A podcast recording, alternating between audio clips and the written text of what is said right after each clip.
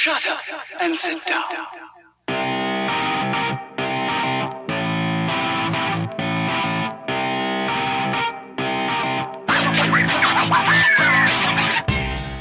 Welcome back. We are both back from vacation now. Logan, two weeks ago. Myself, last week. We were both fully energized, rejuvenated. I'm sure Logan was super excited to be back from Florida into the South Bend uh, winter still, I believe. Um, I got back from Florida uh, late Sunday night, a 12 hour drive from Louisville to our destination on the way down there turned into a 14 hour drive from where we were back to Louisville. So the drive back was not uh, great. I missed the entire women's national championship, which I was hoping to be back in time for uh, most of, but didn't get to see any of it. But we're back and we're happy to be back in our locations and bringing you another episode, episode 61 of No One Asked Us. I'm Craig Choate. That is Logan Lee. Follow us on what? What was the reaction? I thought that's. I thought you were changing your name. Oh, Craig Coyote. I am Craig, Craig Coyote. Coyote. um, that is Logan Lee. Uh, follow us on our social media. If you're watching on YouTube, it is on the screen. For those listening, I'm at Craig W. Choate. That is, he is at the Logan Lee. We are at No One Asked Us Pod all across social media Twitter, Facebook, Instagram, all that good stuff. Our Gmail is no one asked us 2021 at gmail.com. For those of you listening as well that might not want to listen to the full episode, there are chapters in the descriptions. You can jump to whatever section you want to listen to. Listen to that, and we do do really appreciate it. While you're here, give us a like, give us a subscribe. Our numbers are continuing to grow, and we want to keep them growing. We would really, really appreciate you uh, giving us a like and subscribe, and sharing this episode with all your family and friends. Um, Logan has been back from vacation for a while. I just got back. Um, Logan, thanks a lot for the episode last week. It was our most listened to slash viewed episode of all time. Yeah. Lo- Logan drove the ship. He recorded Yeah. it. He edited it. Look at you go. Proud of proud of me. Pat me on the back. yeah, that was nuts. Uh, just watching that episode kind of blow up. Um, Every morning I got a text. Good morning. 250. Next day. Good morning. 300. Yeah, uh, it's kind of crazy. Uh, so anybody that's you know listening to us for the second time, uh, Yeah. welcome back. Um, we I don't I can't guarantee we're gonna have you know grade A content every single week because you know basketball season's coming to an end. But as long as the transfer portal is intact, intact, uh, in a factor, then I mean we'll we'll have basketball stuff to talk about. But yeah, that was that's kind of nuts just to see. I think I sent you the one text. Uh, the like we had an episode in December. I don't even know that it cracked 20 views.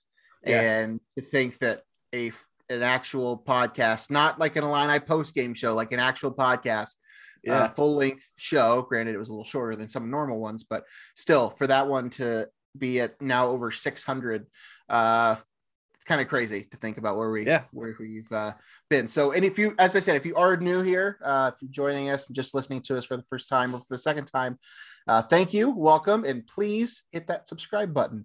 Uh, that would uh, help us out a lot because we are close to to uh, your your first uh, our first milestone, Milestone. uh, yeah. hundred Close to 100 subscribers within reach. So Yeah. We're getting close. Um, Craig was going to shave his head if we had already, 100. already done already done it. I jumped the gun a little bit. Um, for those that are watching on YouTube, uh, you might have noticed we have fully embraced baseball season. We are two days away from opening day. Logan is in full Cubs gear, jersey, and uh, on-field cap. I am in full Cardinals jersey and on-field cap. The one difference is um, I'm wearing the jersey of a player who is still playing on my team. Uh, Logan is not. Sorry to bring up a sore subject. It's all right. It's all right. My boy Kyle. My boy Kyle. Uh, Schwarber, not Hendricks.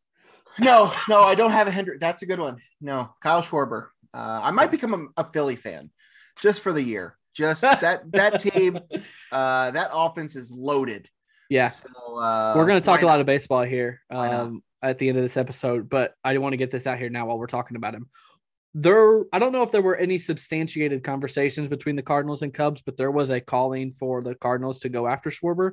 What would you have done if he signed with the St. Louis Cardinals? Would it have been worse than Lester signing with the Cardinals last year? Because I know you loved Lester. Yeah, yeah, it would have been worse. Um, I mean, at this point, like it's already. I mean, he was already on a different team last year.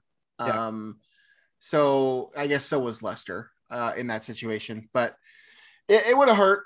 It definitely would have hurt. Um, not that I don't want to see him have success wherever he goes. Um, I just want to be able to like still pull for him wherever he goes. I'm Yeah. a big Kyle Schwarber fan. I'm, I, I will forever be a big Kyle Schwarber fan, and I, I hope that he has the absolute most success because I think that he is a great baseball player that just he had he had some issues, just like a lot of the Cubs did. Mhm. Um, but so if I had to see him go to the Cardinals and try to, you know, support him from afar in St. Louis, ah, I don't know if I could have done that. I don't know. The Phillies, it's fine. Still in the National League, but it's fine. Uh, but I thankful. I'm very thankful that it's not the Cardinals. Yes. Yeah. Yeah. All right. Uh, let's get into it. We got basketball to talk about. Um, there is one college football note that we have to talk about, and then uh, baseball, golf, and one NFL football thing that we have on our rundown. rundown. Um, but first, moment of the week. What you got? We haven't done this in two weeks. We skipped last week to try and get a shorter episode in. But what do you got for moment of the week, if anything? um kind of like a, a encompassing thing. Um one of my favorite things about this time of year um with baseball season starting is seeing all the stories of the players that are getting um put on the the active roster for the first time. Yeah. all these rookies and things.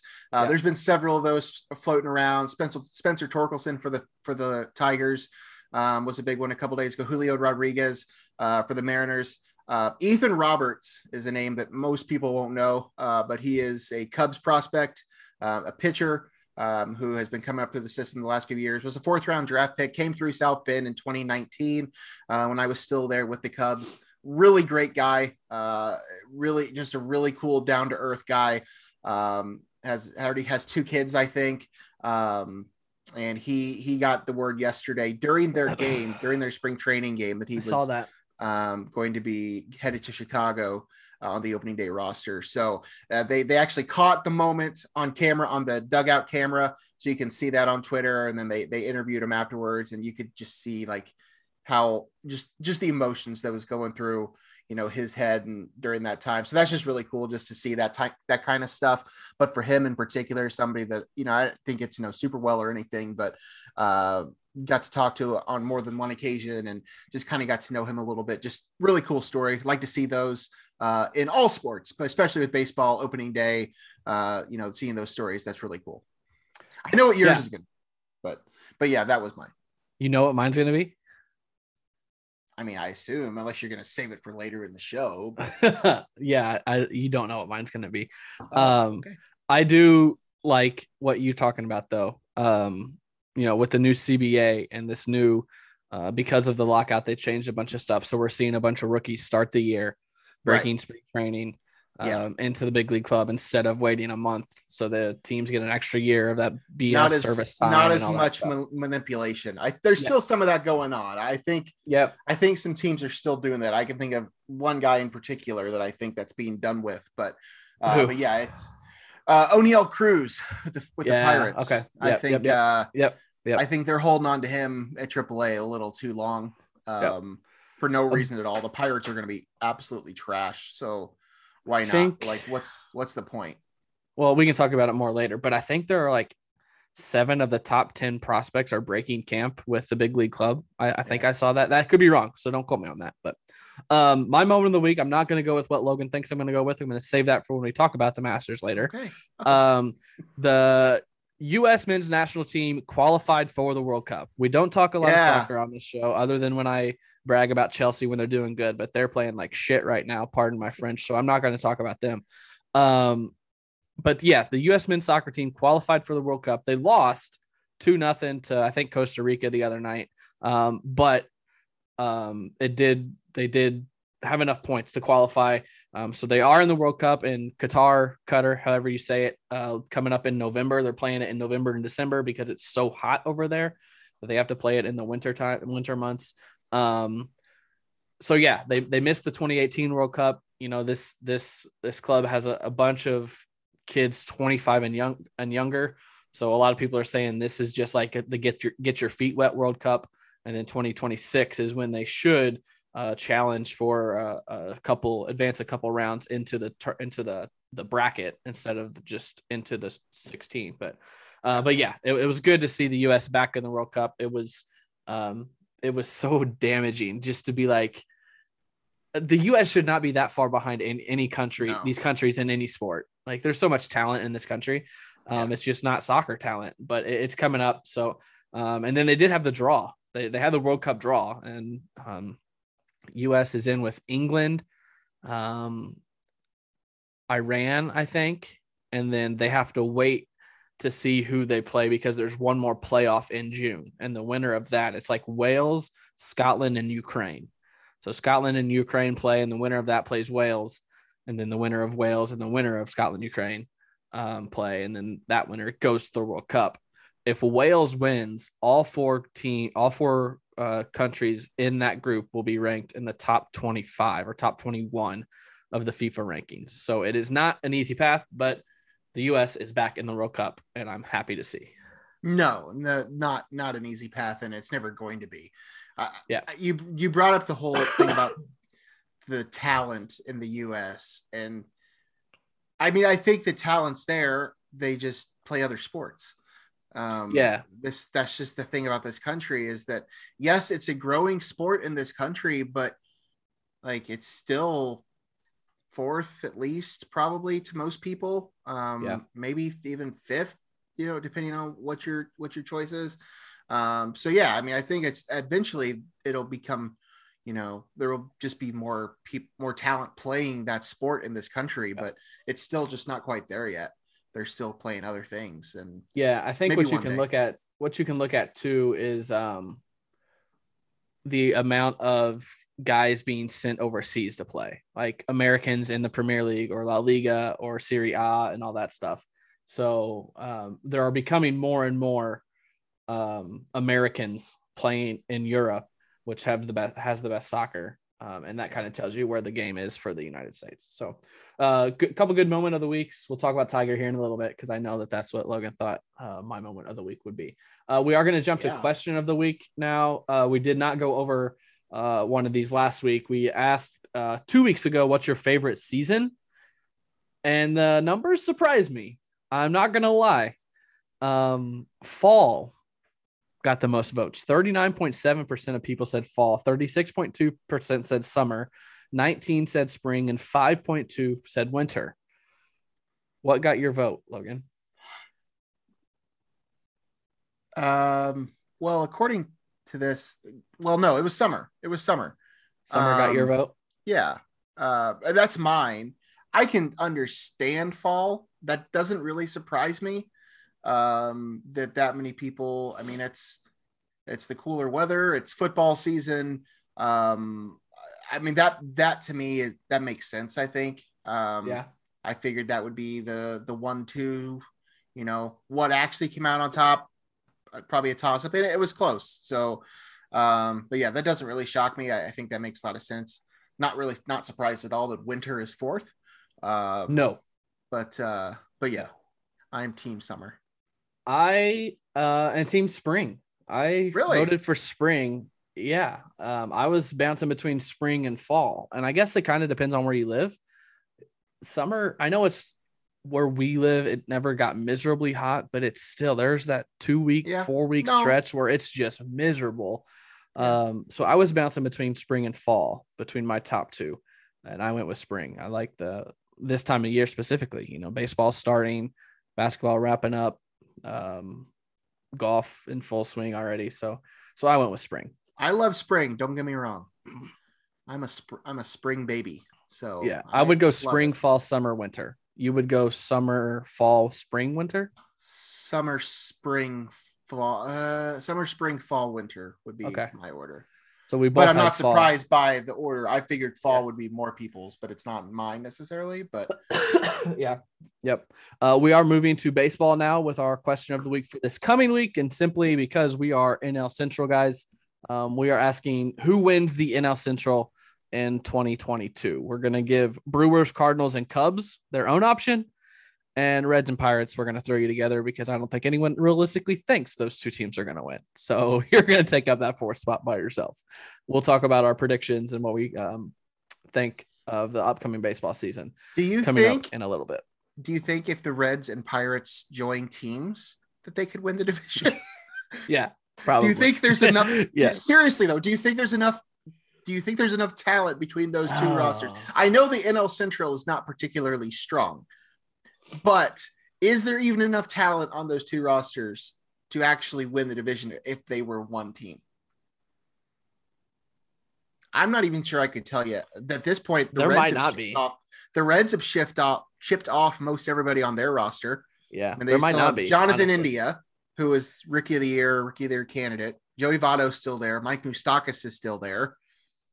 Yeah, Nick Senzel. I mean, and the Pirates. Uh, Tucker Barnhart's not there anymore either. Is nope, he? I Tucker think Barnhart. he- Nope, he's in Detroit. Yeah, Yeah. crazy. Huh. All right. Uh, let's move on. We are going to recap the final four. Uh, the Kansas Jayhawks took down the North Carolina Tar Heels. The eight seed Tar Heels made it to the final four, the championship game. Uh, Kansas wins 72 to 69 on Monday night. Um, surprisingly, I think we both kept our eyes open until one shining moment played, but um, I barely. dozed off a couple times. I, I will not lie about that. Uh, both both in the in the first half and the second half. Yeah. Uh, but I I was up for for most of the game at least. yeah, 920 Eastern time tip for a title game is just stupidity at its finest. But that's neither here nor there. Um, Kansas is your champion. Um, I think they probably deserve it. Um, I think they they played pretty well throughout the entire tournament. I think they were probably ranked in the top 10 the entire season. Um, they were never ranked number one. It's three years in a row that the champion has, or three tournaments in a row because there was no tournament in 2020 uh, three champions in a row that were never ranked number one uh, in the AP poll throughout the season. Uh, so that's an interesting little tidbit I saw uh, this afternoon. Um, overall, though, the tournament was great. The NCAA tournament is always great, but I feel like this wasn't one of the better tournaments. There were some storylines, you know, St. Peter's uh, making it to the Elite Eight was great. Uh, North Carolina as an eight seed making the Final Four was cool. Coach K making the Final Four and then losing again to North Carolina in the Final Four the first two times those schools ever met in the tournament. But I just it I don't know that anything's gonna stick out to me other than that. Like there were no moments. I feel like there was no buzzer beater. There was no Ali Farouk There was no um, uh, Kris Jenkins winning the title for Villanova. There just wasn't a moment for me that cemented it. And during the game, I was like, man, this this run North Carolina went on is is going to be, I think, kind of remembered as the as the thing from this tournament because one, North Carolina is rarely an eight seed. Um, they almost missed the tournament, so they're rarely in that situation. But for them to be in that situation and then make the final four from there with the first year coach, I don't know. I just thought of that, and then I was like, wait, no, a 15 seed went to the Elite Eight. That's how this tournament's going to be remembered. So I don't know if you feel the same way. I just felt like it, it was great because it's the tournament and everyone loves the tournament, but it wasn't the best tournament I've ever ever seen. No, it, it wasn't. Um, I I understand what you're saying. I, I know you've been hung up on the no buzzer beater thing, which is fair. For as many games as there are to have not been a buzzer beater is kind of crazy. Um, yeah, I mean, it was probably you know not the most memorable tournament as a whole. Uh, yeah, the thing that will be remembered is is St. Peter's um, going to the Elite Eight. I know you are against them making it to the Elite Eight, but um, you can't have your cake and eat it too. Um, I mean, the Carolina thing, like, I mean, y- yeah, they were an eight seed, but they're also Carolina. So I don't know. I don't know that people are going to look back on this tournament bracket years from now and see Carolina and be all that shocked. Like, oh yeah, They'll be more that. they'll be more shocked that they were an eight seed than them making the final yeah. four. Yeah.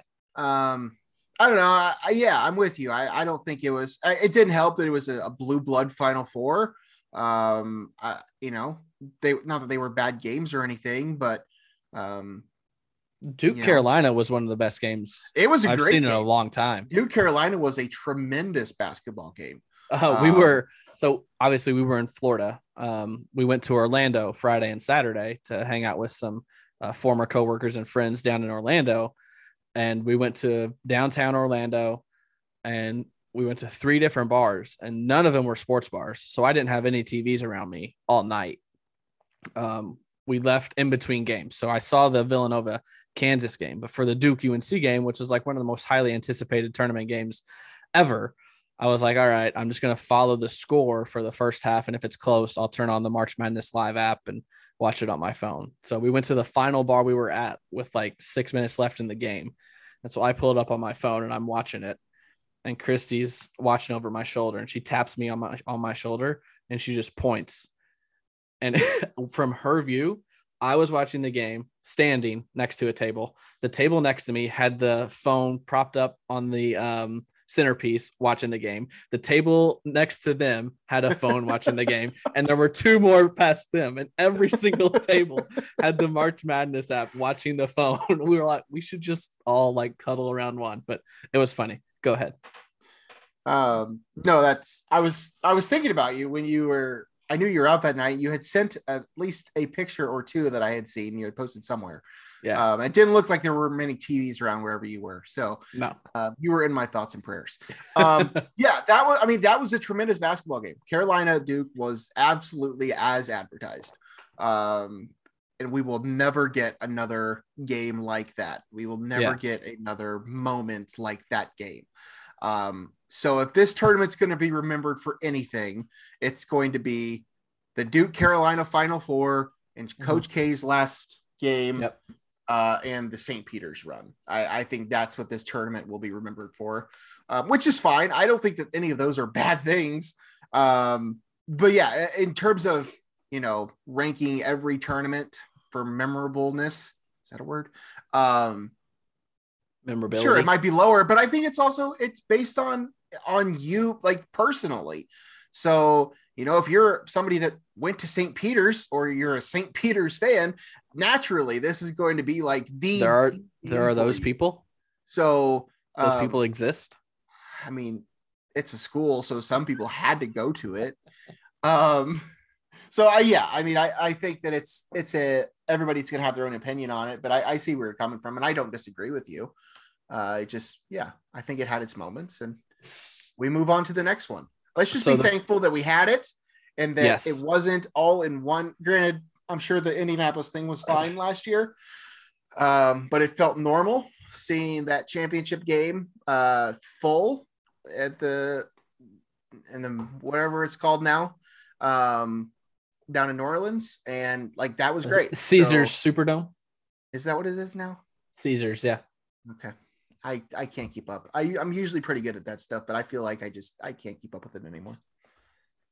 So those are my thoughts. I can't I can't find his I can't find the Twitter I'm looking for. Um, but anyways, um the question is now that Kansas has won, and I think you probably know where I'm going with this. And um because I tweeted it right after the game, I'm sure you saw it. How long until the banner comes down, if ever? My response to that tweet was going to be that the banner has to go up first.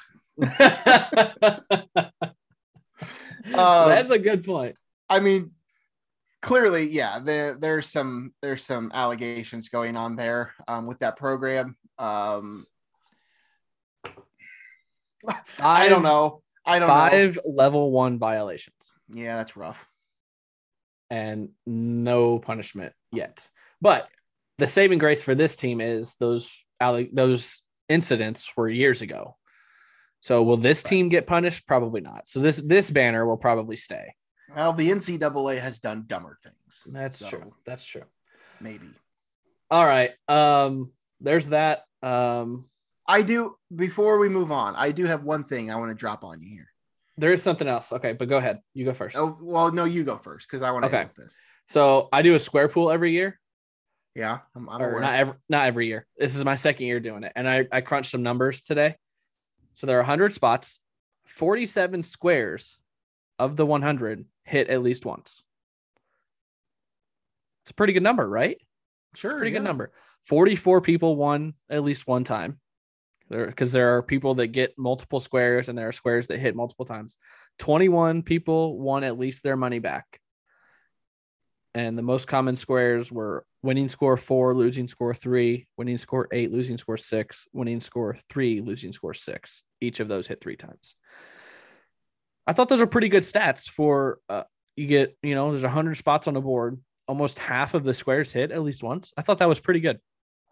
We're gonna hear from my we're gonna hear from my mother.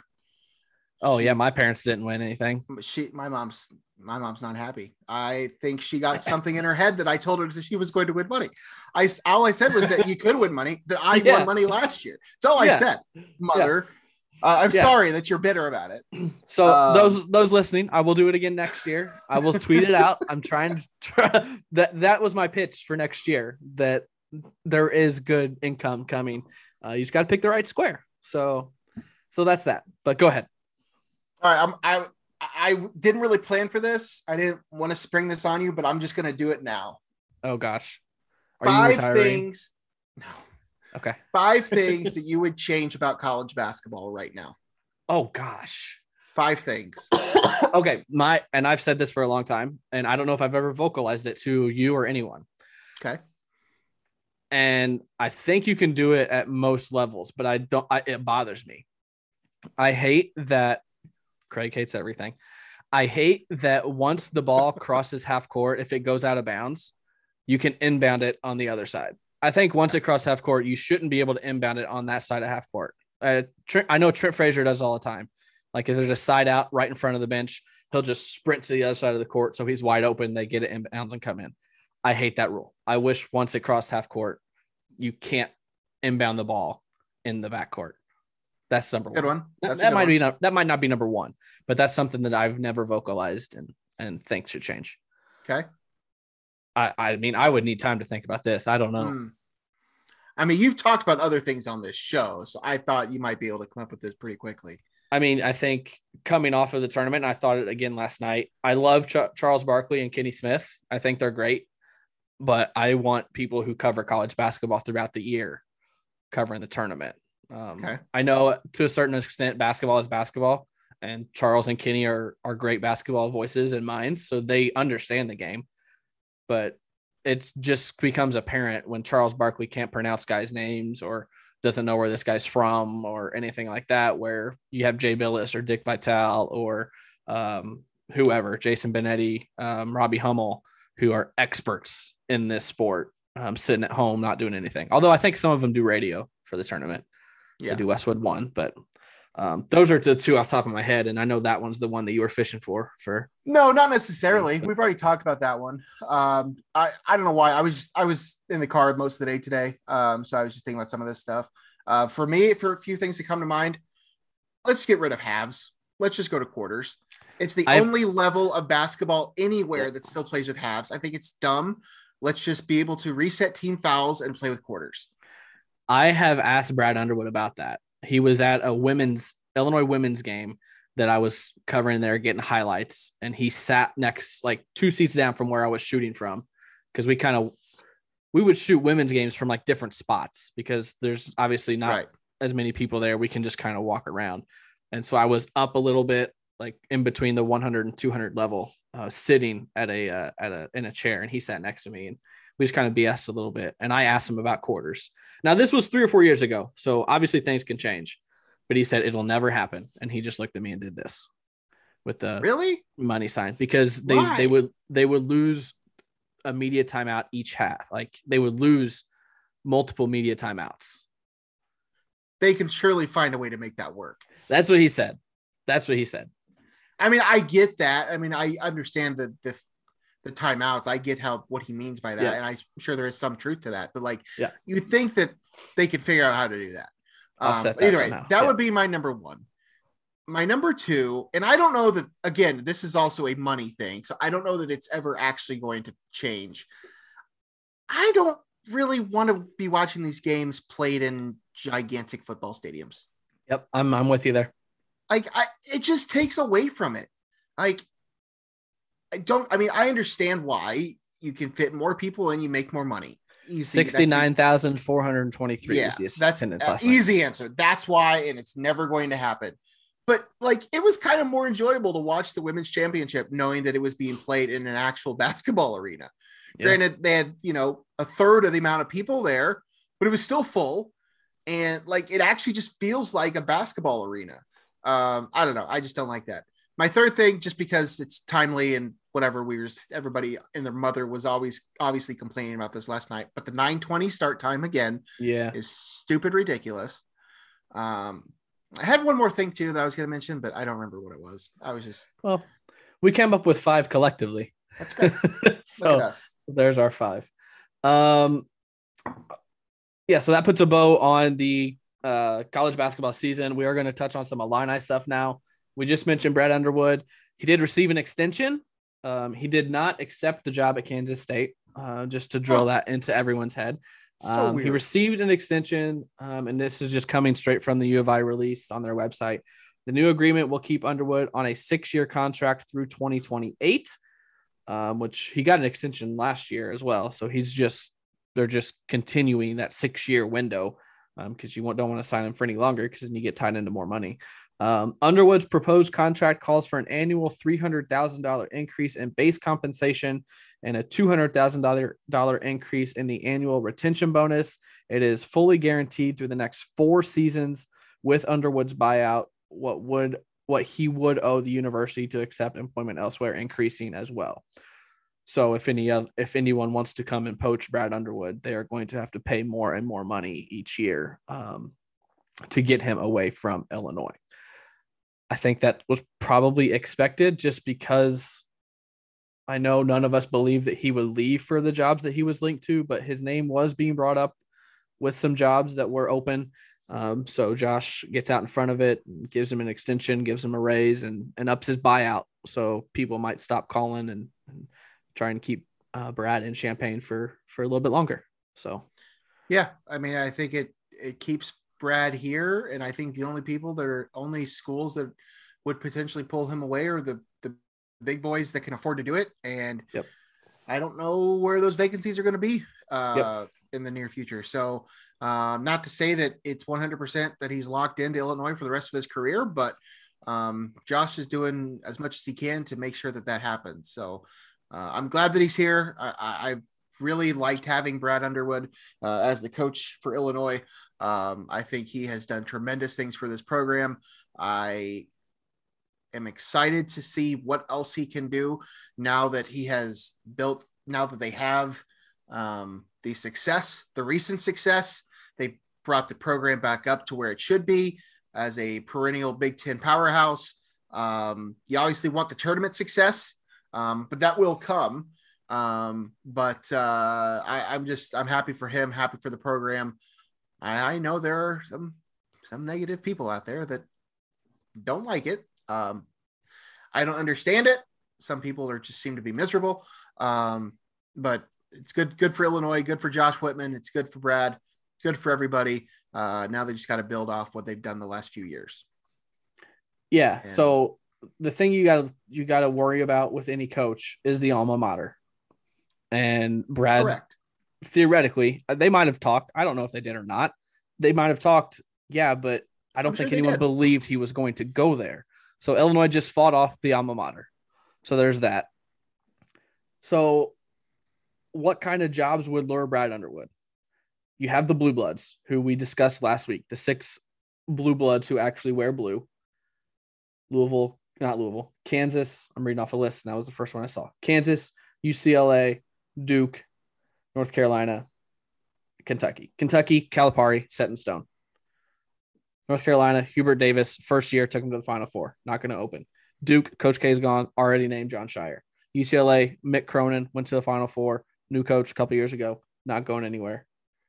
Kansas, Bill Self just won a national title, not going anywhere. Villanova, Jay Wright, well, might go somewhere if if these sanctions come down too hard. Well, Good point. That's what I That's a good gonna- point. That was That's a good I was point. to say. I, I didn't want to piss off any Illinois fans, but um, have to That's a good thought, about- actually. think about that one for Yeah. a second. That is a good thought. Um, Villanova's got Jay Wright. That's a person I could see going to a different blue blood because Villanova's a new blue blood. If for some reason one of the other ones open, do you think Jay Wright would jump from Villanova? Maybe Jay Wright also seems to me like a guy that could eventually jump to the NBA. That's true too. if you want to know Sure my because that's the other part of this too. The NBA is another is another level of this. The NBA is not Yeah. for everybody, Yeah. um, and it's not everybody's natural next step up. Uh, but I think that, that there are certain some people out there that might take that opportunity.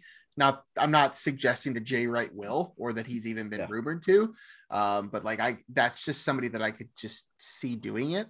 Um, but just something to keep in mind. Because to answer your question, I mean, yes, in theory he could, um, if the opportunity presented itself, go to another blue blood. Um, but uh, yeah, I, mean, I could I could see in his case, I could see the NBA maybe being an option, but Yeah. I guess I'm gonna guess he never leaves Villanova. It'd be my Yeah. actual.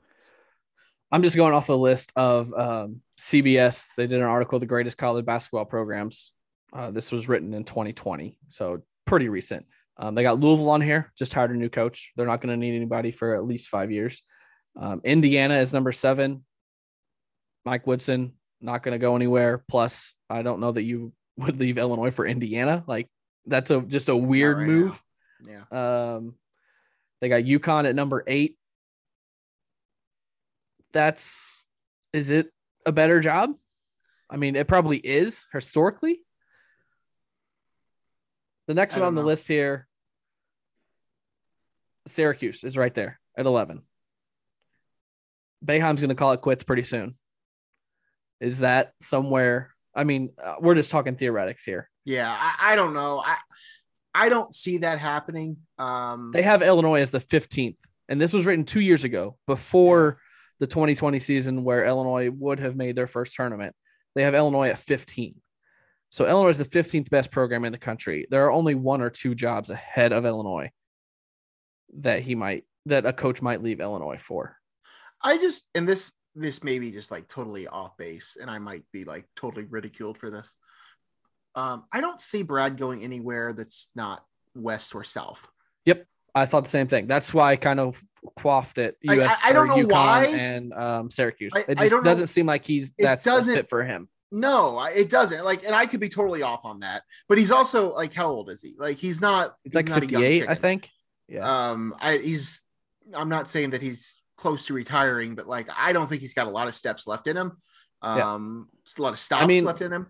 I think Uh, we I both just- hope, and it's likely that Illinois could be his last stop. And he yeah, said that, that. wouldn't surprise me. Wouldn't surprise me. So. But yeah, I just for for whatever reason, he just doesn't give me those vibes. I, I don't Yeah. see him. I don't see him going east. Um, so uh, if he's gonna go anywhere, I don't think he will at this point. But yeah, I would I would say maybe somewhere west or south. But I don't know what that program is. I don't know. Um, but I don't. I And the only reason that, lucky. the only reason that I mentioned his name with the whole Florida thing a week or two ago was I just because about that. that's that's just a. I mean, that's a big name school. Yeah. you know, uh, they have like the a money. Texas, They, they have the money to do it. It's those not SEC so much schools. right. It's not so much that it's a powerhouse basketball program. I mean, yeah, they had a couple good teams ten years ago, back to back or whatever. Uh, but they're not a basketball powerhouse. But they have money. It's an SEC school, so like if anybody's going to do it, it's going to be somebody that has the money to do it. So that's the only reason I had I hadn't really read that or anything. Um, but of all the openings that were open, of all the jobs that were open, other than Kansas State for the obvious reason of going home, Florida was just the one that just kind of stuck out to me. And LSU kind of too, but LSU also had the sanctions and everything going around with that program. Yeah. So Yeah. I didn't think that was going to be the move. Um, but that's that's the only reason I really brought up Florida. Um, And all of you Florida's really Florida's really one of the only schools that has had like recent success at, with both sports, like consistent. Like they haven't been like great at either one the last like 10 or so years, but like when you think about it, like the really good football schools are not the really good basketball schools. Yeah, it's rare. Florida, Florida Very has rare. kind of, you know, not right now really, but Baylor right now. Baylor, yes. Baylor would be towards the top. Yeah, Yeah. for sure. Michigan um recently would be would be towards the top of that list too. But Yeah, I think as well. Um, if any of the historically blue blood programs do open up for any reason, I think there are other guys that those programs might target before Brad Underwood. I agree. Jay Wright has won two national championships. Scott Drew has won a national championship at Baylor, and then the young up and comers. So, um, and let if it does happen, Logan Lee is to thank for speaking Brad Underwood to Kansas in existence when those sanctions come down. You know, I Um, haven't I hadn't really been thinking about that. Like that honestly until this moment. that honestly hasn't crossed my mind until you brought it up. I'm thinking like, oh wait, Man, Huh. if Illinois loses their two head coaches, to I don't think it's Kansas, happening uh, for the record, but Um, the other men's basketball news: another player hit the portal. Omar Payne uh, is in the transfer portal. That's something that um, started picking up some steam uh, not long after the season ended uh, because he came in here expecting Kofi to be gone, um, and Kofi obviously came back, and Payne just never really did anything to impress other than a couple monster dunks. Um, he was a great motor, a great rebounder, great shot blocker and a great dunker, but his skill set is is lacking in the Big Ten. Yeah. Um, so so Omar Payne is in the portal. That is as of now, as of recording on Tuesday evening. That is the only other change, I believe. Am I missing anything? no, as of right now, that's the only change since the only change. Um, Bello and Payne are the only ones to announce anything. Logan has a running uh, picture with X's over everyone that's gone. So, Keeping track of it. um, uh, so he's keeping track. Yes. Um, they continue to to probe the portal for replacements because, like Logan said, there are some openings. Um, we're still waiting to hear the decisions on Austin Hutcherson and Jacob Grandison. If they are coming back, they each have eligibility remaining. Um, And Kofi. and Kofi. Kofi's decision April 24th is his deadline. Once if he enters his name in the NBA, he cannot pull his name out. So um, if he enters the draft this season, he is going professional. He will not be at Illinois anymore. Um, the talk on Coleman Hawkins seems to be positive for him coming back. I've seen a lot of people posting on Twitter that they've seen him around campus still. Um, he's been commenting on some social media posts with orange and blue emojis, specifically Skyy Clark, who Illinois is recruiting heavily and one of the favorites, I believe, to land Skyy Clark, um, point guard, um, who just decommitted from Kentucky a couple months ago. So um, continue to wheels continue to spin. Uh, don't know what the roster is going to look like next year. Um, right now, I think the only um, set in stone things are the three freshmen: Rodgers, Harris, and Epps. Um, Goody and Melendez seem to be on board, but there is some smoke around one of those um, that things could happen. But uh, we're not going to talk about smoke until we hear anything, um, hear anything permanent. So we will keep you updated. Anything else, Illini? Well, no, the the deadline to pull out the deadline to put their name into the portal and get and get the year the free whatever you don't lose the eligibility is Free transfer. first May first. right? Yep. so um, we have a little less than a month for that. It- my thing is i feel like if they were going to transfer they would have already transferred some of these guys. Now some of them are waiting on to see what else happens and i can see i can understand that.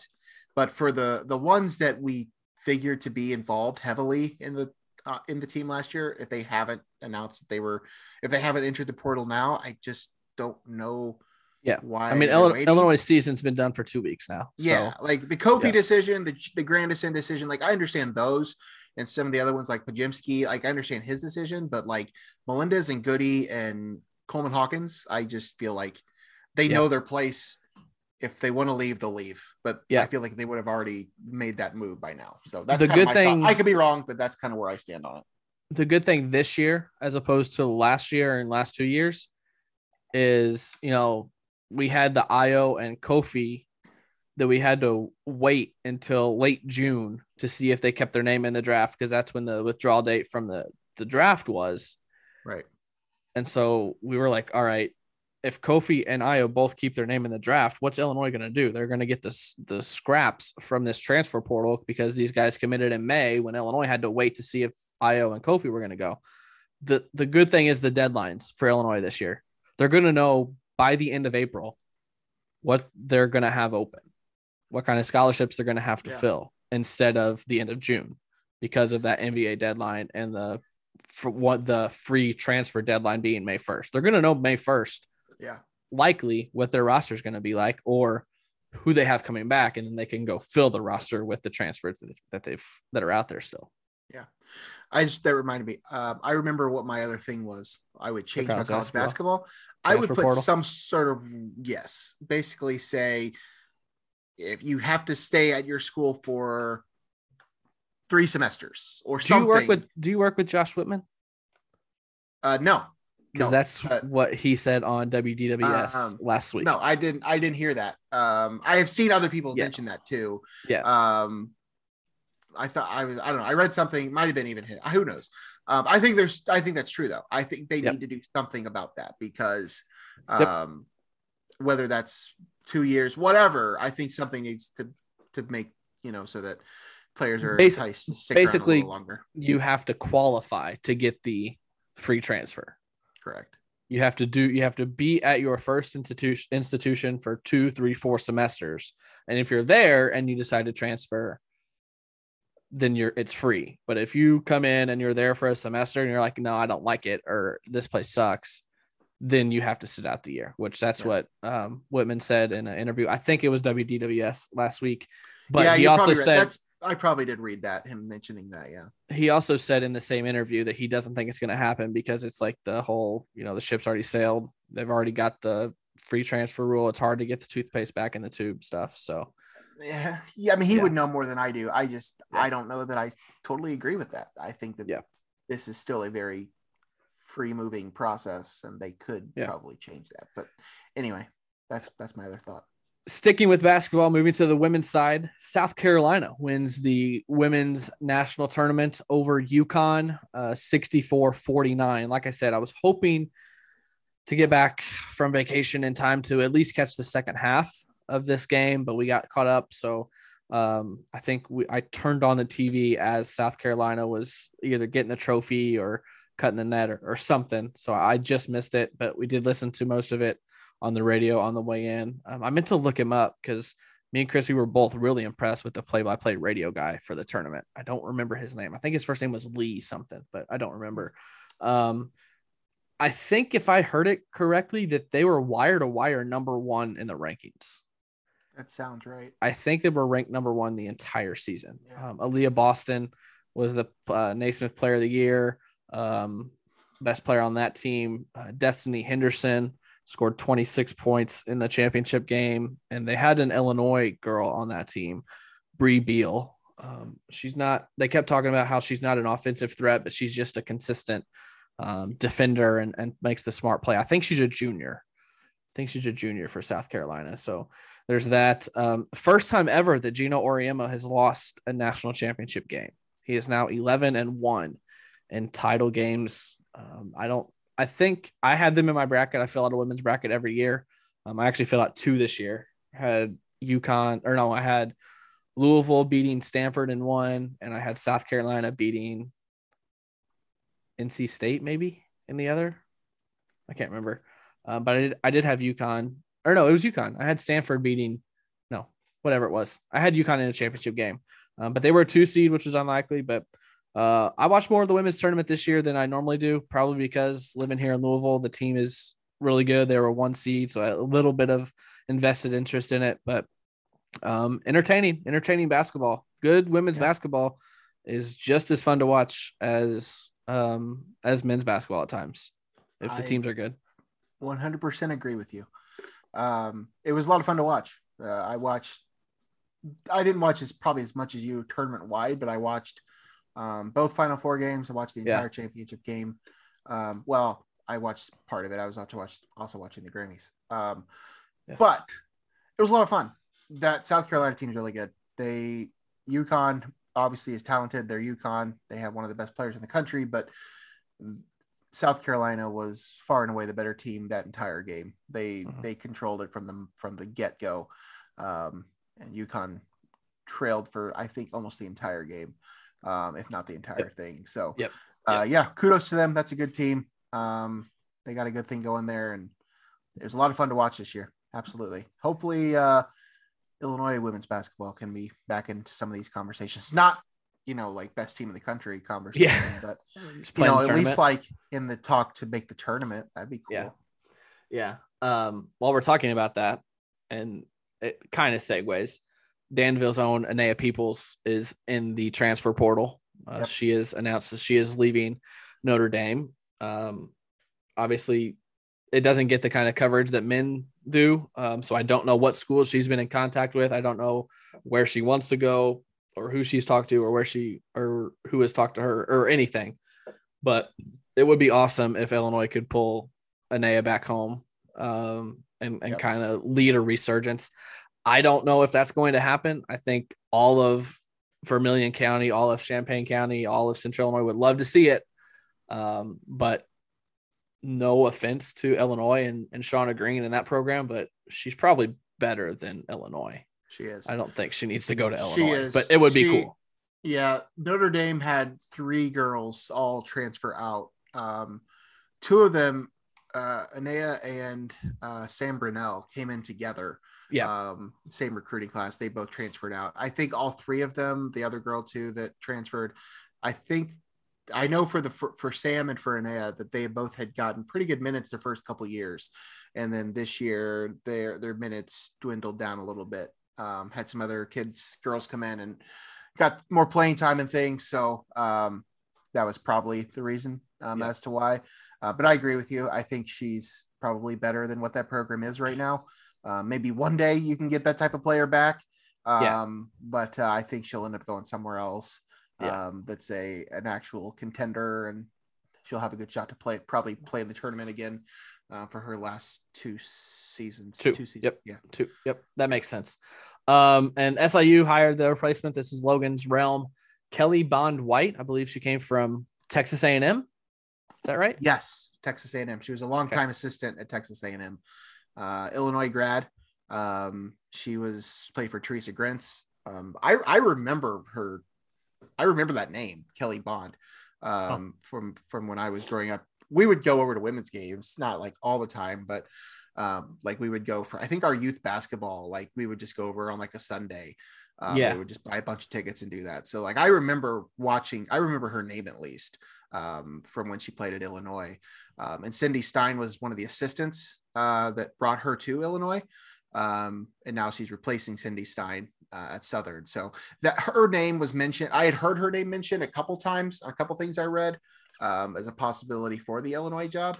Um, not really like a possibility, but just on a list. And it makes sense. Obviously, she was from Illinois, but when that went to uh, Shauna, um, then you know I don't know the whole story. I don't know what who was interested in what and where and when and why. Um, but yeah, I think it's a good get for Southern. I, I think it's somebody that has been in the business for a long time, not never been a head coach. I don't believe. I think she's always been an assistant, um, but a high level assistant at a at a high level program. Um, somebody with Illinois connections. I think it makes a lot of sense. She's she's taken over a program that just won the conference, but they're not we're going to be returning much. Yeah. Uh, I think most of their points are leaving.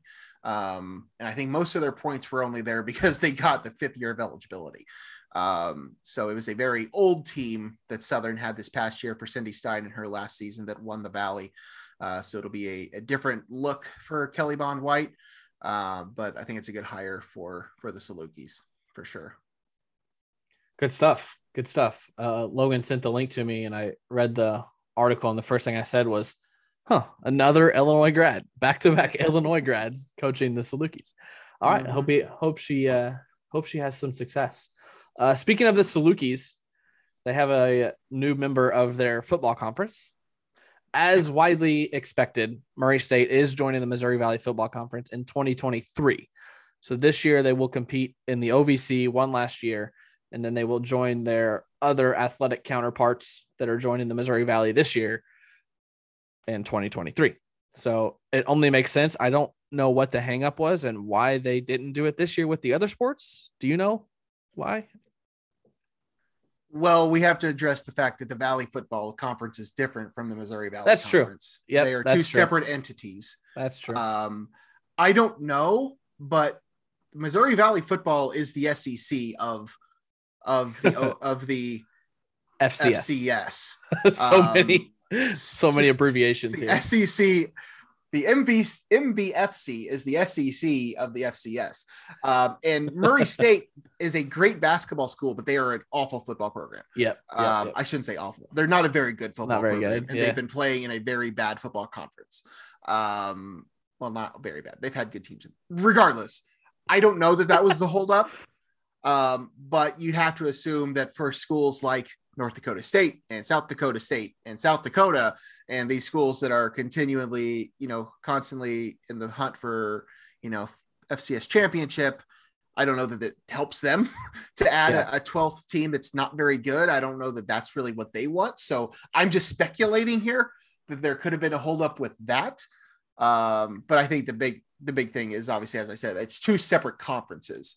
Um, they do function out of the same office building, I believe, um, and they do share somewhat of a name, but they are run totally differently. Um, so that's probably where a lot of it was. But I'm sure the OVC was ready to get rid of them since they were getting rid of them for every other sport. Um, they just needed to find a new home. So yes, the Valley is the one that makes the most sense geographically, and because that's where their new conference is. But I think for a couple different reasons, it was probably a slower process to get them into that conference. It'll be interesting to see what they do though, because um, they've I I don't know if they've announced what they're going to do with like the schedule or whatever because it's 12 teams now in that Yeah. conference for football. But like if you do it geographically, like east west, you can make sense geographically to do it, split it up that way. But that west, I mean, that's all the Dakotas, and like that's where everything is. Yeah. So I'm not sure. I mean, that's kind of like the you know the Big Ten a little bit. Most of the talent is in the East, East, yeah. whereas the MVFC, most of the talent would be in the West. So kind of one of those situations. But but yeah, uh, Murray State joining uh, the Missouri Valley Football Conference now um, for 2013. Yeah, or 2023. I just saw a tweet that tweeted out the map of the schools, and now I can't. I saw it earlier today. Now I can't find it, and I have no idea who would have tweeted it. So, uh, I can find it. um, neither here nor there, I guess. I remember. Was it FCS football or something like that? No. FCS football. Yep. Oh, yeah, here it is. Oh, okay. That's Yeah, not what I so if you- but- If you go east west, you'd have North Dakota, North Dakota State, South Dakota, South Dakota State, UNI, and probably Western Illinois or Missouri State. yeah, And then, yeah, you'd have Youngstown, Illinois State, Indiana State, SIU, Murray State, and then either Western or Missouri State who didn't go to the West. That's just a, whew. That's just un, what's that word? Unequal, unfair, unfair, unequal, unbalanced. lopsided, lopsided. That's what I was looking lopsided. for. Lopsided division. So, yeah, we'll see what happens there. Uh, okay. Let's talk baseball. What do you say? I got a fantasy baseball draft tonight, Greg. I do too. I have an auction Yeah? draft tonight. Eight thirty. 8:15. Wait, are we in the same league? What? I don't think so. I doubt it. We I used to it. be. You kicked me out. Um, No, no, no, no, no. I left. I left on my own terms. I left on my own terms. I'm sorry. Uh, And it was mean to- hard. It's hard finding fantasy Yes. baseball replacements. Um, Do you need me to come back? So maybe eventually, maybe eventually. Those all those guys do is bitch. So I'm about to kick some some of them out. Um, Probably baseball starts. baseball starts on Thursday. Uh, opening day is Thursday. Um, I think does every team play? I haven't looked at the schedule. I know the Cardinals play at like four against the Pirates. Every team that doesn't get rained out. yeah, yeah. So, um, so yeah, excited about that. We were both wearing our our gear, ready to go. Um, I don't have too much prepared other than we'll get to predictions on each division and World Series uh, once we wrap it up here. But what do you think about your Cubs? Um, I know you don't have high hopes. They signed Marcus Stroman. They got Seiya Suzuki. Um, no really big other offseason moves other than some small pitching pieces and and all that. So not too high expectations on the north side, I don't think. No, uh, I, I don't have high expectations, but I will say, and I, I'm sorry if this offends, uh, it's not a very strong division. Um, the Brewers have a really good pitching rotation, and the Cardinals have a few bats to be worried about. Um, but that's really about it. So while over the odds first? sure, I haven't even looked at them, but yes, I got go them ahead. pulled up right here. Odds to win the Central according to Action Network. The Brewers are minus 180. they have minus 180 odds to win the Central. Cardinals are plus 225. And then the Cubs. So Cardinals are plus 225 at second. The Cubs are plus 1,148 for third. Then the Reds are plus 1373 and the Pirates are plus 44 46. So it's a two team race basically, and Action Network is have leaning heavily towards the Brewers. So that's where that comes from. I think the Cubs are hoping that they can contend this year, but I think they're really building for next year and beyond. Yeah. Uh, I don't expect this to be a long rebuild with, with, what the Cubs are doing. I think they have a good young core already in Chicago that they're comfortable with building around, but they need to see what they can do. Um, Nick Madrigal and Nico Hoerner have not had a full baseball season yet, either of them, uh, and that is expected to be your middle infield. Um, there still is some concerns about Nico Hoerner as a shortstop. Um, does he have the range and the arm to do it? Um, and if he doesn't, what does that mean? Because you just brought in Nick Madrigal. So where you put Nico Hoerner? Um, mm-hmm. Seiya Suzuki is a great signing, but we don't really know a lot about him other than what he did in, over there. Um, but it sounds great on paper. Um, I love Marcus Stroman. Love Kyle Hendricks. Rotation after that is pretty dull. Uh, they brought in Wade Miley, who's not even going to start with the team right now because he's he's still a little hurt. Um, the Willson Contreras conundrum will be a thing all season long. Uh, he will likely not be there by the end of the season. Let's just, I'm just bracing myself for that. At this point, I'm, I don't, I think I'm numb to the idea of them trading Willson Contreras just because they traded everybody else. So, like, why not? Um, but yes, I, I'm not expecting the Cubs to compete this year, but I won't be surprised if they do. I do think there is enough there, but it's a lot of it's unproven. A lot of it's Frank Schwindel and Patrick Wisdom, two guys that have been sh- jumped around minor league teams, and all of a sudden last year decided to to burst out. Um, can they replicate that? I don't know. Uh, Jason Heyward, does he still belong on the Cubs active roster? I don't know. There are several people out there that say the answer to that question is a astound, astounding no. Um, the pitching rotation, as I said, outside of the top two is pretty bleak. A lot of questions, um, but we'll just have to see. Uh, I'm not expecting much. It's weaker division, so who knows? How about Fangraphs? You? Fangraphs projected go-to lineup for the Cubs. Rafael Ortega is the DH. Nick Madrigal, second base. Willson Contreras, catcher. Ian Happ, left. Frank Schwindel, first. Seiya Suzuki, right. Jason Heyward, center. Patrick Wisdom, third. Nico Hoerner, short. Yan Gomes on the bench. Jonathan Villar on the bench. Michael Hermosillo on the bench. And Clint Frazier on the bench. I how long Clint before Frazier. how long before he takes over Jason Heyward's spot? Well, they don't really have a center fielder. no, um, they don't. They they don't. Ortega played it a little bit last year, um, and Ortega's really only there because he he did hit righties, I think, pretty well. Um, no, they their center fielder is Brennen Davis, who will be in AAA at least for yep. probably the first half of this season. Um, this says so, Andrelton Simmons is hurt. Is that right? Yes, correct. He is. Okay. He's a little. He's a little beat up. I don't think he'll be on the on the IL for long.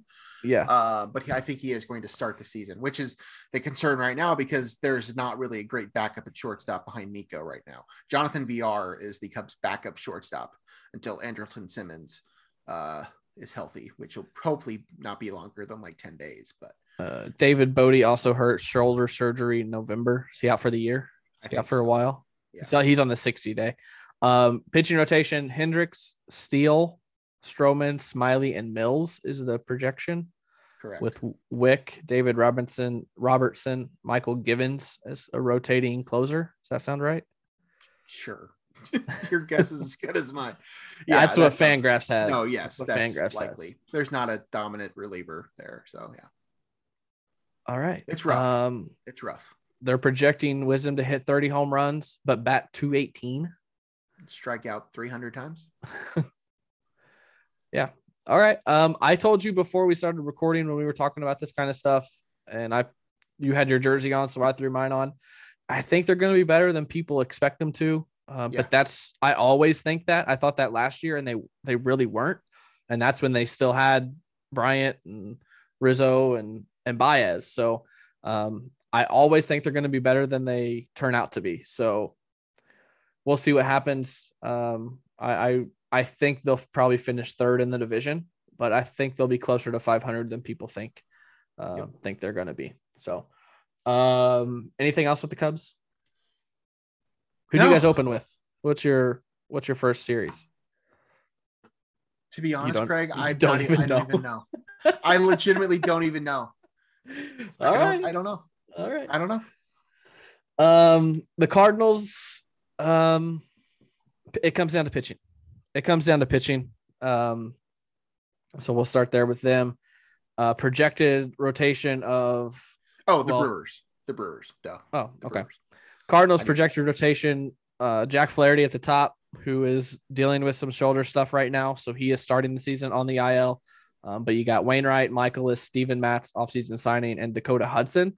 So when those five are available, that's a pretty decent um, five rotation, but there's just no depth. Um, Drew Verhagen is expected to be the fifth starter. You got Jake Woodford, who has started some games. Kodi Whitley has started some games, and I think Ryan Helsley can start games if he needs to, um, but he can't go more than four or five innings. Um, Gallegos as your closer again. Jordan Hicks is expected to be back this year, um, but there's just there's just not much starting depth. So if injuries happen, which they happen to Mikolas all the time, Steven Matz, um, I feel like he's got some injury history, if I'm correct, if I'm remembering right. Um, and then Adam Wainwright's 41 years old. So how long could he keep going? So that's what it comes down to for the Cardinals. Um, honestly, I I don't want to say I love the starting lineup.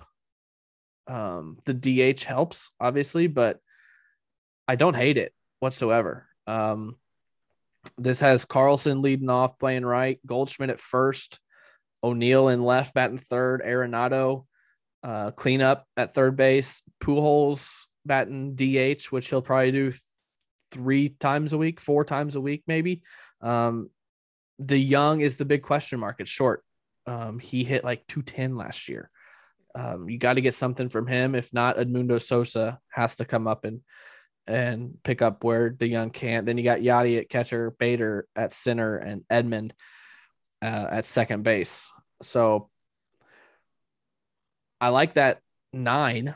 Other than DeJong, I I really wish they would have been able to pull a shortstop, but I don't think they were ever going to pay what Story or Correa or Seager or any of those guys got. So right out with DeJong until someone can pick up the slack because that's really that's kind of the only hole that you got in that starting uh, nine.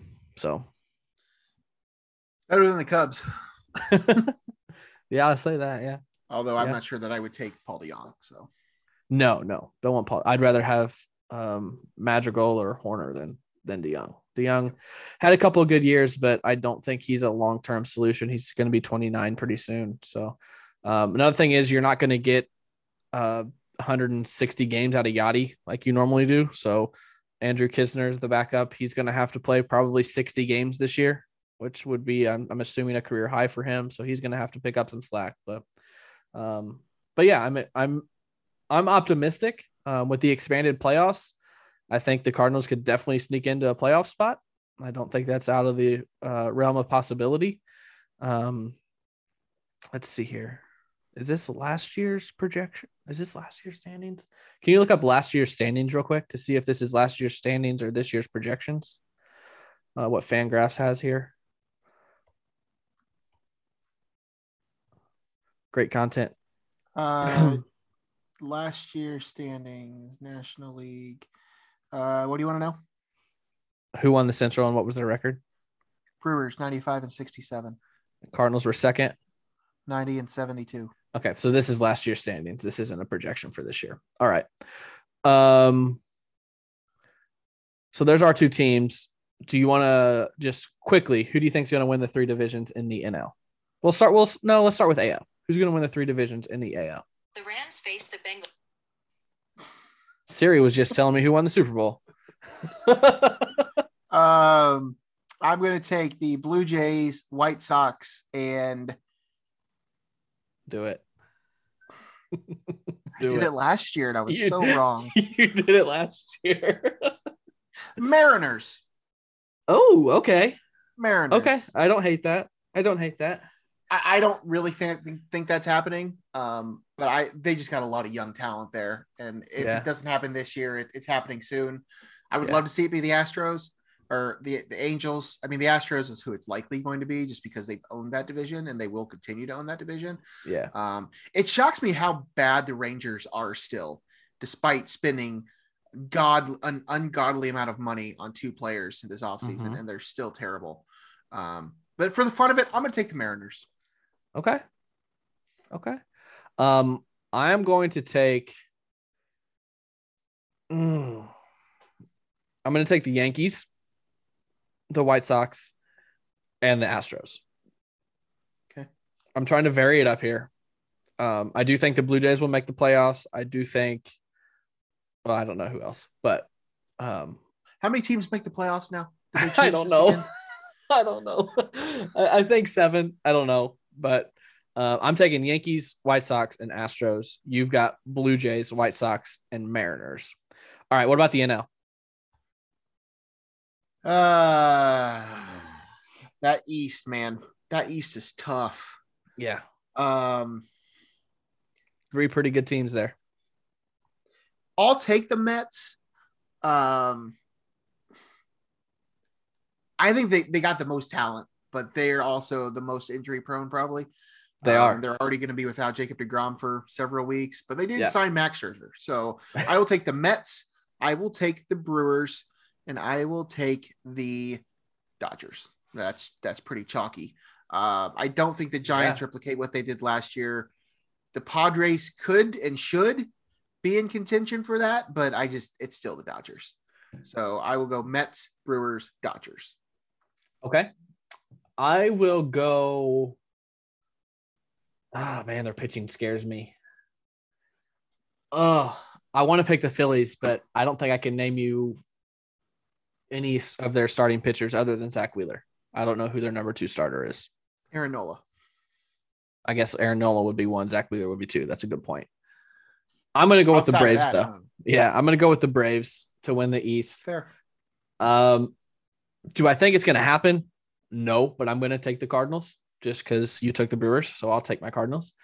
And I got to take the Dodgers because they win the West every year, but then what do they do in the playoffs? Like I feel like they're not going to win the whole thing, but I think they're going to run through the West. So I'll take the Braves, Cardinals, and Dodgers. What's your World Series now? We'll just do that. We won't do like the full playoffs like we did last year. Um, Blue Jays, Dodgers. Blue Jays over Dodgers. World Series. Okay. I'm leaning towards picking what I picked last year. Do you remember what I picked last year? No. White Sox, Braves, White Sox, picked- something. I picked Blue Jays Padres last year. Oh yeah, that's right. Yeah. I might have been a year too early. So I'm going to rock with it again and see if I. So we're both on the Blue Jays. How does that make you feel that we're that we agree on this? I mean, We, I did- we had the same Super Bowl pick too. I mean, I think they're. I think they're the best team in the American League. I. Will it end up that way? I don't know. I mean, there's several other teams that could contend. I think the White Sox could, could contend. I think the Astros can. I think the the I mean the Blue Jays, if they stumble enough, may not even make it to the playoffs because there's too many good teams in that division. But uh, I think on paper, at least to start the season, they're the best team in the American League. So So I looked think up the there's anything wrong with athletic. I looked up the predictions for the 2022 season from the Athletic. 48.5% of people who they polled voted for the Dodgers to win the World Series. Blue Jays second at 39.4. Then the White Sox 6.1. Then the Padres at 3. There was a tie at 3%. Do you want to guess who the uh, the fifth team on there was at 3%? Tied with the Padres on vote Say to win the? World Series. Who were the others? Dodgers, Blue Jays, White Sox, Padres were one through four, and someone tied with the Padres at three percent of people said this team would win the World Series. Um, It is someone that one of us picked to win a division. Mets. Nope. Really? Other other league.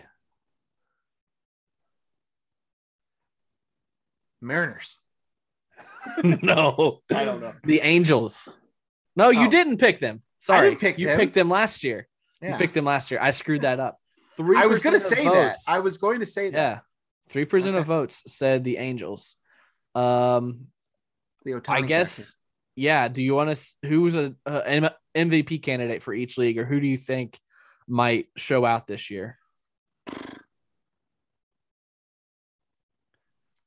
Favorites Um, on favorites on here are Vlad Jr. to win AL MVP, Soto to win NL MVP. More than fifty percent of people said Soto will win the NL MVP.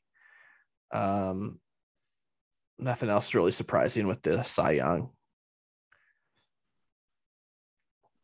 Um, I'll go with Vlad Jr. and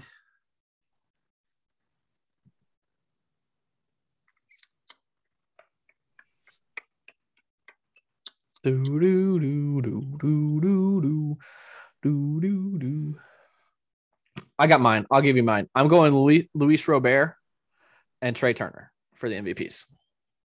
you're going Robert for MVP, huh? Well, can I have a either or? Can I get two here? Sure. Yordan Alvarez too for Okay. Houston. Okay. I'll go Vlad Jr. and uh uh Pete Alonso. Okay, Pete Alonso might drive in 300 runs this year. that's yeah. Okay, I love it. I love We'll it. with that. Um, and then we we touched on it quickly, and I I don't know that there's a lot more to say. Um, Bobby Witt is the favorite for AL Rookie of the Year, and uh, your boy Seiya Seiya Suzuki Suzuki. Is the favorite for National League Rookie of the Year. He's plus three hundred. Uh, Oneil Cruz, who you touched on being kind of um, impacted by the uh, manipulated by the the service time rules, is plus four hundred. Keibert Rui- Ruiz is plus six fifty. And then a guy that I was hoping would start the year in the minors, but they are calling him up, Hunter Greene. I was hoping that he would be sent to AAA for a couple starts so I could see him throw here in Louisville for the bats, but um, he is in Cincinnati. He is at uh, plus 750. Uh, Bobby Witt is also plus 300 for the Royals. Um, so there's the the rookie of the years. Anything else? Baseball? You excited? I'm very excited. Yeah, very Love excited. baseball. Glad it's here. Bring on summertime. Um, there's one other Cubs. thing here. Where is it?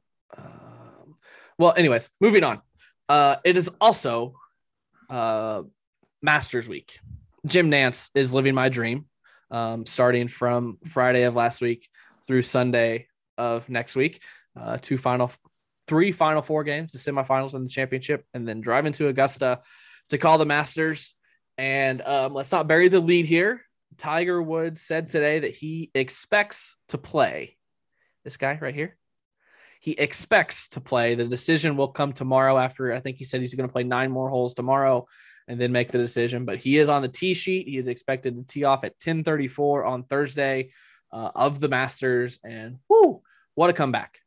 Um, I think 14 months. Was it in February? I feel like it was February of 2021 or something. Yeah, it was he- 14 months. that he got in the uh, the accident where I, I think he snapped his leg and um, I pretty sure I heard like he could have died in this accident, but um, but he is back playing golf. Um, he's been there for a couple days, hitting doing practice rounds. He said he played the three uh, par three course with his son Charlie. Um, so he's back. He's back. Um, will he be what he was? I doubt it after what he went through. But um, Tiger is playing. It's the best golf tournament on the face of the earth. Um, and I know 80% of our viewers probably think golf is the most boring sport ever, but I promise you, if you watch the Masters, it will blow you away. The and I'm going to sound nerdy here, but just the color of everything there. The the grass is like the perfect shade of green. The flowers are all in bloom and there's pink and reds and the pine needles from um, the trees falling. It's just gorgeous. So just tune in for a little bit. Just watch a little bit Thursday through Sunday and just seeing the grounds will be spectacular. Do you watch the Masters? Do you watch Sunday afternoon just to see the end? Do you even care? What's your master? Um, I don't usually watch before Sunday. Yeah. Um, I think that's I'll most turn on- country. I'll turn on Sunday if there's something, if there's a storyline that I want to watch. Yeah. Um, if, if Tiger's in the mix, obviously I don't expect him to be this year, but um, yeah, I mean, more often than not, I at least turn on and watch on Sunday for a while. Um, but I'm, I'm not going to watch all weekend. Um, but yeah, I, I, I definitely enjoy it. I, I enjoy, um, there's just something about this time of year and the Masters and bringing kind of bringing in summertime and it just it all goes together for me. So yeah, I, I enjoy turning it on for a little bit on Sunday. I'm not obviously I don't follow it as much as you and as much as some Yeah. people, um, but I definitely enjoy it for sure. There is an Illini in the field this year. Uh, Thomas Pieters is, I think, ranked thir- like 35th in the world, um, and so he he has qualified. Uh, let me check here. Yeah, I think he's 33rd in the 33 in the world. So he has qualified. So he will be in the field. Don't know what exactly what time he exactly tees off, but uh, the favorites are Jon Rahm at plus 1100, Justin Thomas plus 1200, Cameron Smith plus 14, Dustin Johnson plus 15, 1600, along with Scottie Scheffler. Um, Jordan Spieth is a name that everyone knows. He's plus 1800. Rory's plus 1800. Uh, Brooks Koepka plus 2000. And then Bryson DeChambeau, who is very polarizing. He is plus 4000, as well as the defending champ Hideki Matsuyama plus 4000. Um, so our uh, run your pool that we do, I got my picks ready and we've talked about four of the guys on my on my roster. There are two guys that I'm not going to discuss um, because I don't want people to steal my team here. But I do have Justin Thomas, Brooks Koepka, Jordan Spieth, and Tiger, just because Tiger's cheap. So I just need him to make the cut. I just need him to make the cut, and we'll be fine. So um, I'm excited. I think my pick to win would probably be either Justin Thomas or Patrick Cantlay. Those are my two guys that I think might win. Uh, Thomas is one of the best golfers in the world, and he does not have a Masters yet. Um, he's got a couple majors, but no Masters. So um, I'm going to go with JT and Cantlay's. He missed the cut last year, I think, so he's going to have um, some motivation, I think, and he's playing. He's playing pretty good. So, you want to make a pick, or you just, you're going to leave that to me? Gonna leave that to you. You're Okay. the expert. All right. All right. You're the expert. Um, tees off Thursday morning. I think um, I think the ceremonial tee shots from uh, Jack Nicklaus and Gary Player are at like 7:30 in the morning. So uh, four long days of golf, and I couldn't be more excited. One NFL note that we have on here: um, Bruce Arians no longer coaching the Tampa Bay Buccaneers. He is going to a front office role and he has handed the keys over to Todd Bowles. Uh, what did you read into that? Uh, wasn't shocked. I wasn't shocked. I, think that that was. I don't know what was going on um, in Tampa, um, but I think it's very telling that uh, just a couple weeks after Tom Brady announces that he's coming back, that Bruce Arians decides that he's done. Um, Yeah. Yeah. What does that mean? I don't know specifically, but it kind of tells me that there was something going on there that Tom Brady did not want Bruce to be his coach or something to along those lines. Um, and as we know, and especially in this era, um, players of that stature have a lot of control.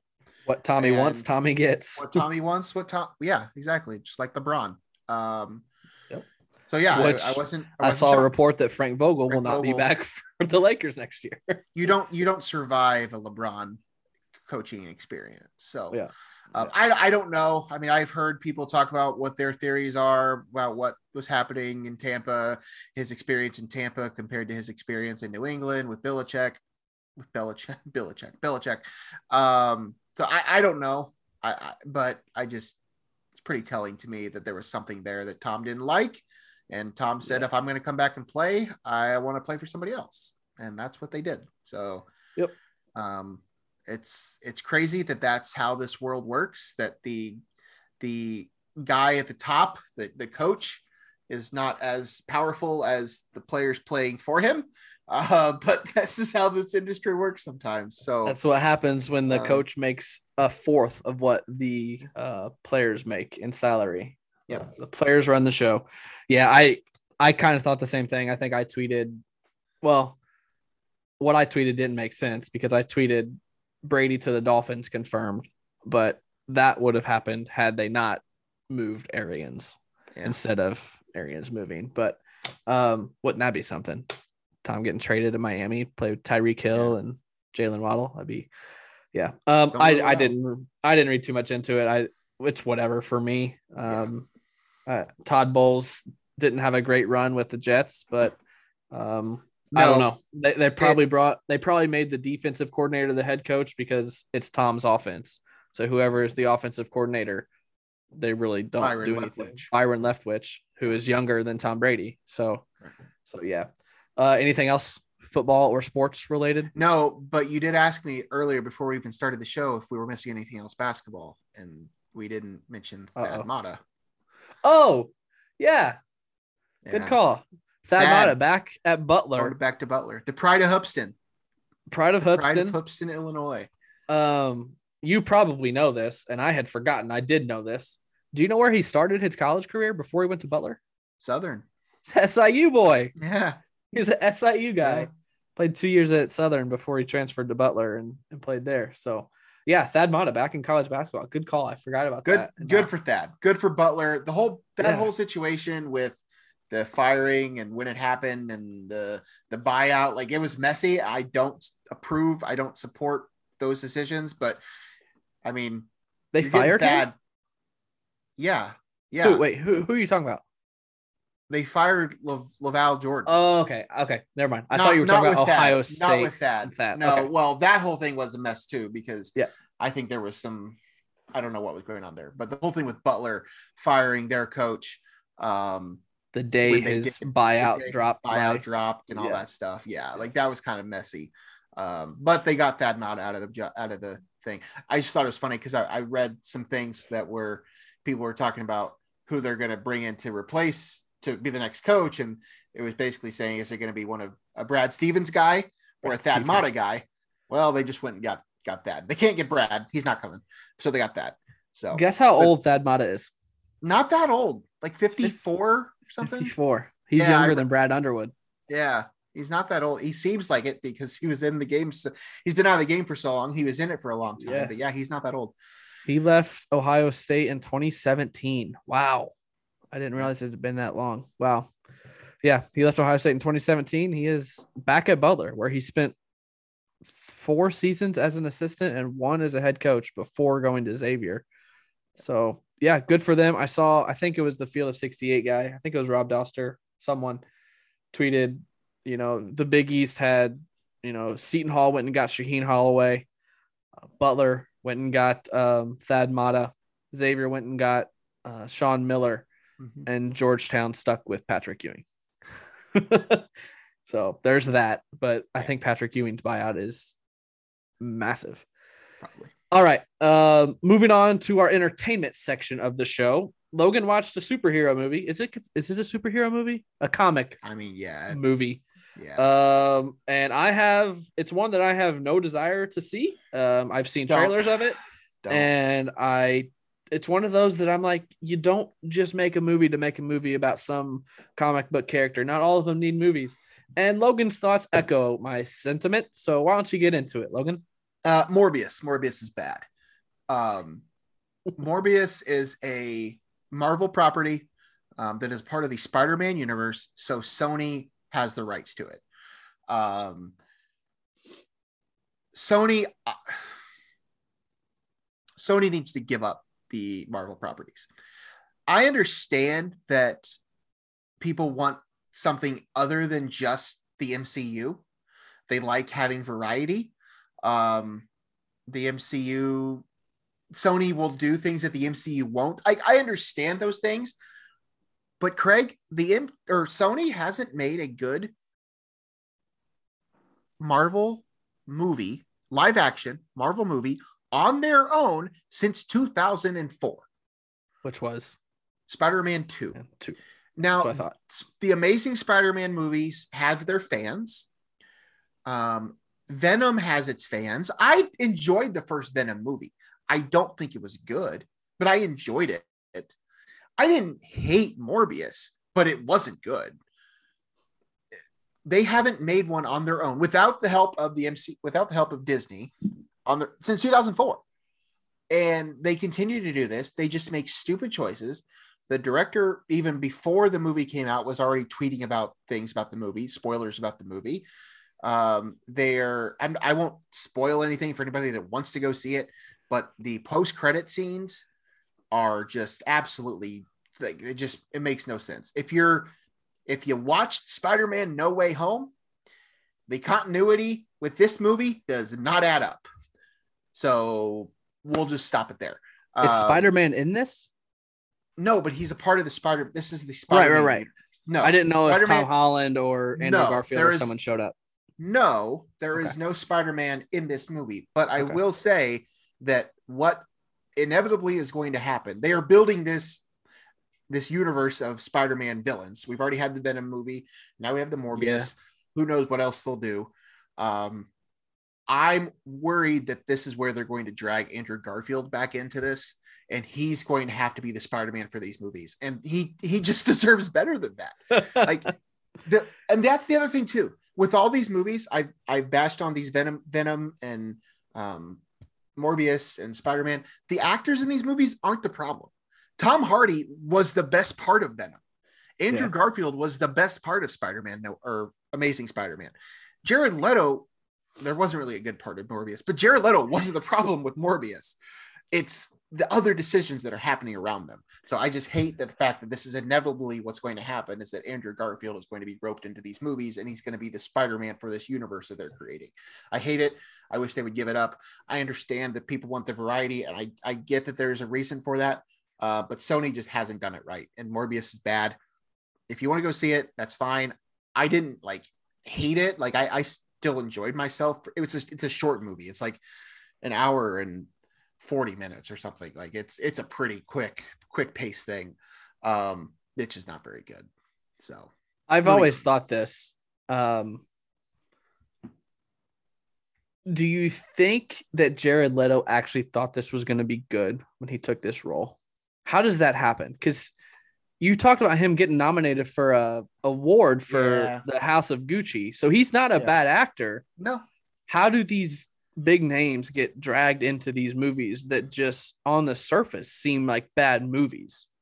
um i don't know there's there's a good pitch somewhere um maybe people just see it's a marvel movie and they think the marvel movies all are good recently i i don't know um this movie has been in, in the works for a while like it was originally supposed to come out 2020 um and it's had delays for the pandemic and delays for reshoots and like it was just a it was just destined to to fail uh jared this is now the second superhero movie that jared leto has been a part of that has not done very well and that wasn't very good Yep. um he was in the suicide squad which personally the first I don't hate. I don't hate the first Suicide Yeah. Squad. I enjoyed it. It wasn't great. I think the second Suicide Squad was better. I think Uh, I like the first one better. No, that's fair. I, I don't think that's. I, I enjoyed the first one, and but he again, I don't think he was the problem. There was decisions that was made around him and about him that was the Yeah. problem. Um, but I don't know why do they keep making these? Because they make money. This one will make a bunch of money. Venom, both of those movies made a bunch of money. They will continue to make a bunch of money. I just wish Sony would give it up and let Disney have the Spider-Man properties, um, or somebody else. If frankly, if there was another studio that wanted to do them, but I just Sony, I just have not. Other than the animated um, Spider Verse movie, which we're Yeah. getting a sequel for this year, I have not been a fan of. Really thought that any of them have been good, other than that that they've done on their own since Spider Man Two. So it's not good. If you want to go see it, great. As I said, it's, it's a very quick movie, um, but uh, it's it's not good. So there you go. I can't say that I'm surprised. No, Can't say. I I forgot what movie we were at in theaters. It had to have been no Spider-Man. or- It had to have Spider-Man. been the No last one. Yeah. Yeah, it was in the trailers, and that's not the first time I had seen it. Actually, no, that might have been the first time. And then I saw commercials when I got home and all that stuff. And I was just like, this just looks bad. Like that trailer does not make me want to go see that movie. Yeah. So It was just the whole thing is just weird. Like they just there are certain a lot of things that just don't get answered. Um Yeah. I it just it was just dumb. It was just Yeah. bad. But I did see, I, I actually looked it up because I want to see the Batman like really bad. it's but it's been it's been out for a while. And so I was like, when's it gonna stream? And it's supposed to start streaming in like two weeks. Oh, is it really? It'll be on HBO uh, Max at some point. Yeah. Okay. So I'm like, all right, Yeah, I'm just that gonna makes wait for that because then I'm at the doing the comfort of my 40 couch. 45 day window. I 45 think. days. Yeah. Yeah. So So I can watch a three hour movie on the comfort of my couch instead It's of in really theater and and I can Yeah. pause it and stuff to go to the bathroom because I'm gonna everyone I'm sure Yeah. took a bathroom it's really break. it's a really good movie. so The Batman, All right. not Morbius. Thank, thanks for clarifying. Yeah. All right. Um, I think that's all we got on our rundown. It is we all all we have on our rundown. Is there anything else that you would like to touch on at the Logan Lee? Just happy to be here. Happy it's baseball season. Sorry we went an hour and 45 minutes again. Um I don't think it's gonna be that long. I think that the, I don't do better next time. I think the timer starts when the call starts, not when I start recording. So I don't think it's gonna be that long. I don't even know what the timer says. I'm just guessing. It does say an hour 47 right now. We've been on the call, but I don't think the episode will definitely will not be that long. But that's all we have uh, today. We will be back next week. Um, I'm assuming Monday. I guess we haven't really talked about it yet, but we'll be back next week with another episode of No One Asked Us. Thanks for listening. As always, give us a like, give us a subscribe. Uh, also, uh, follow us on all our social media channels. We would really appreciate it uh, if you do that and continue to grow our numbers for Logan Lee, I am Craig Coyote. We will see you next week.